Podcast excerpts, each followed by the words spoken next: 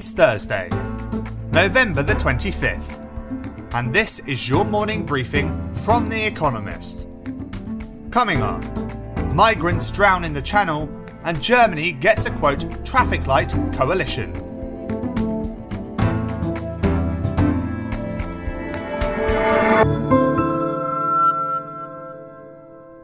First, the world in brief.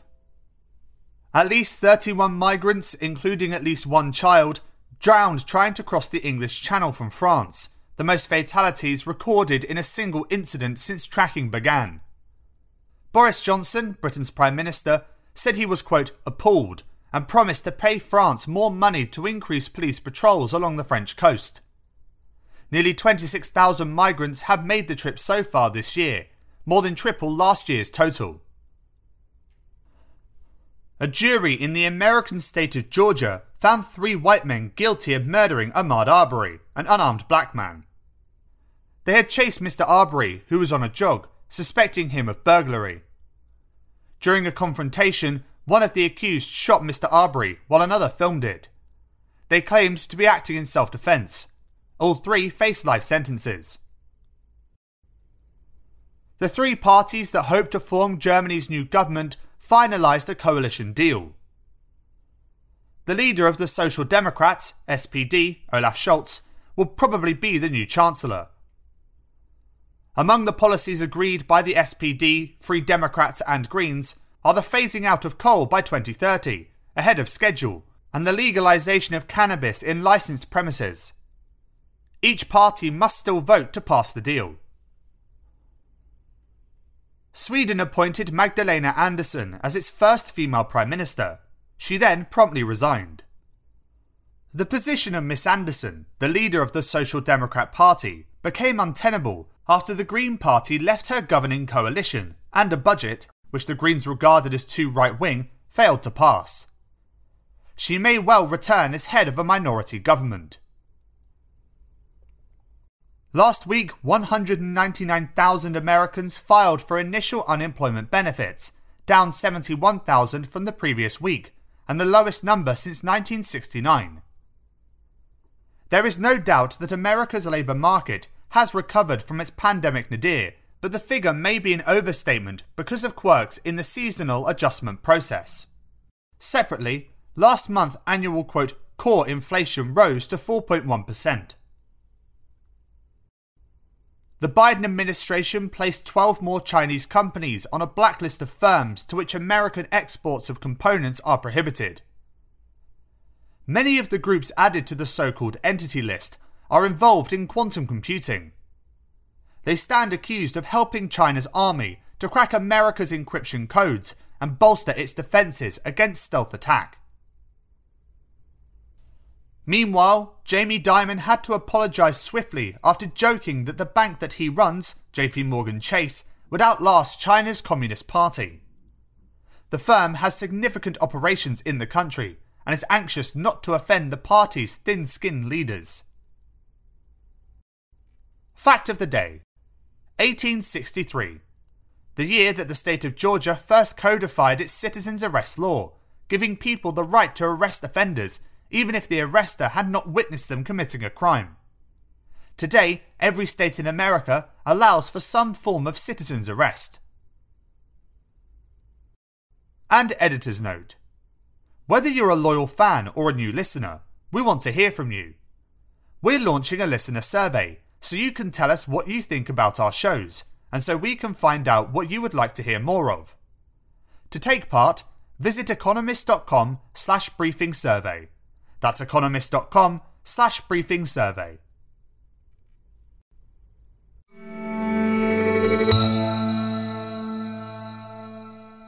And now, here's today's agenda.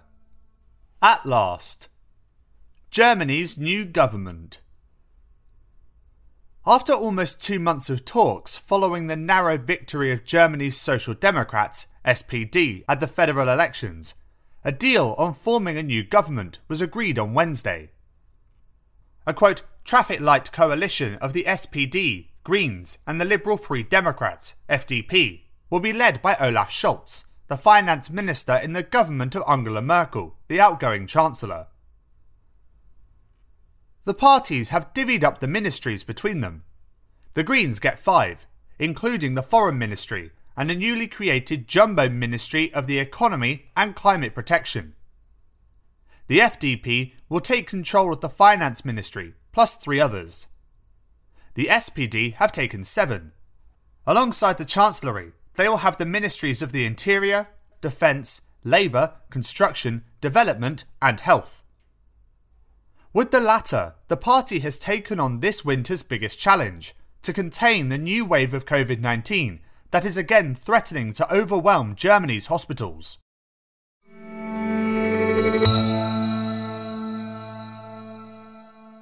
Gating in gatekeepers.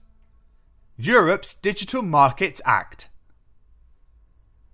Ministers of European countries are expected on Thursday to agree that the European Commission will be the main enforcer of new rules to ensure fair competition and curb the powers of digital quote gatekeepers, firms such as Amazon and Alphabet, Google's parent company, which act as intermediaries between large numbers of businesses and users. That is another sign that the European Union is inching towards passing its ambitious Digital Markets Act. Last week, members of the European Parliament agreed to broaden the scope of the bill to make it applicable to more than just the biggest five companies, all of which are American. But the Act is far from a done deal. It is likely to change in the coming months. The European Commission, Member States, and Parliament will still have to agree on a common version.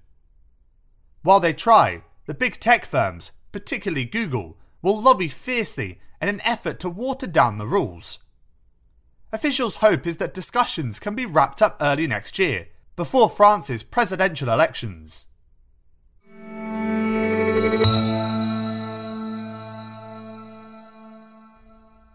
Manu and Mario A Franco Italian bromance. Europe is familiar with Franco German love ins. But when President Emmanuel Macron goes to Rome on Thursday to meet Mario Draghi, Italy's Prime Minister, it is to mark a different cross border tie. On Friday, the two will sign the Quirinale Treaty, a Franco Italian agreement designed to strengthen cooperation over defence and security, as well as deepen cultural, youth, and other exchanges between the two countries. It is being likened, at least in symbolism, to the Elysee Treaty, which in 1963 bound France and Germany and underpins the most important current bilateral link within the European Union. Although not meant to be a rival tie, the new Franco Italian deal is an effort to broaden the central dynamics governing the EU. With Angela Merkel soon to leave office and Britain out, this could herald an era of more variable leadership. Mr. Draghi and Mr. Macron broadly see eye to eye, which is why the treaty has come about. Future leaders may not be so keen to make it work.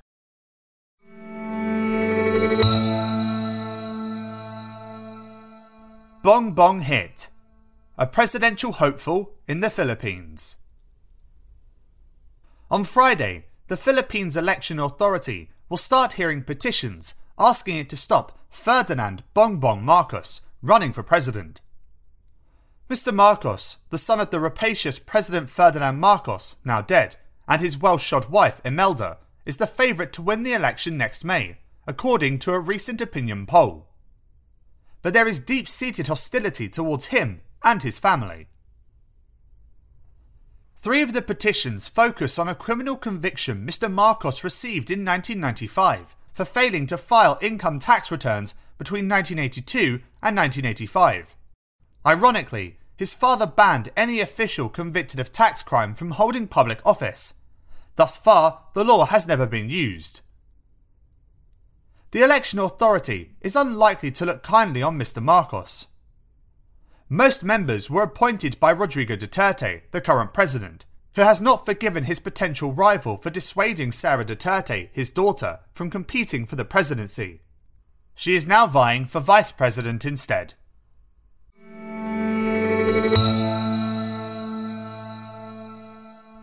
Let It Be? A new Beatles documentary. Documentaries about the Beatles seem to be released eight days a week. But Disney Plus clearly doesn't think it's all too much. The Beatles Get Back is a three part series compiled from footage and audio recorded during the band's studio sessions in 1969. The first episode airs on the streaming service on Thursday. Music documentaries are performing well. The Velvet Underground, a film about the 1960s group, was praised after its premiere at Cannes in July and is now available on Apple TV. Summer of Soul, a film about the Harlem Cultural Festival in 1969, was sold for $12 million to Searchlight Pictures and Hulu. The challenge for Get Back is to stand out from similar offerings, both about the Beatles and others. The director, Peter Jackson, who was responsible for the Lord of the Rings trilogy, argues that it will be different to previous programmes about the band. Quote, It's not nostalgia, it's raw, honest, and human, he says. At over six hours long, he is hoping he is onto something.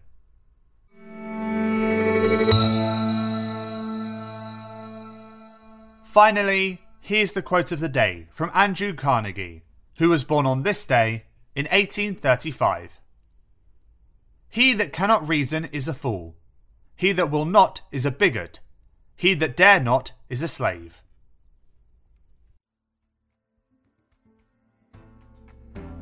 That's it from The Economist Morning Briefing, available every weekday and on Saturdays.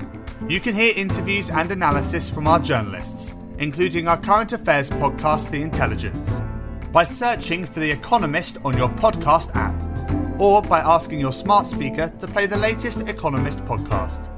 And as a subscriber, you have access to each week's full edition in audio. Just download the Economist app on your mobile device to start listening.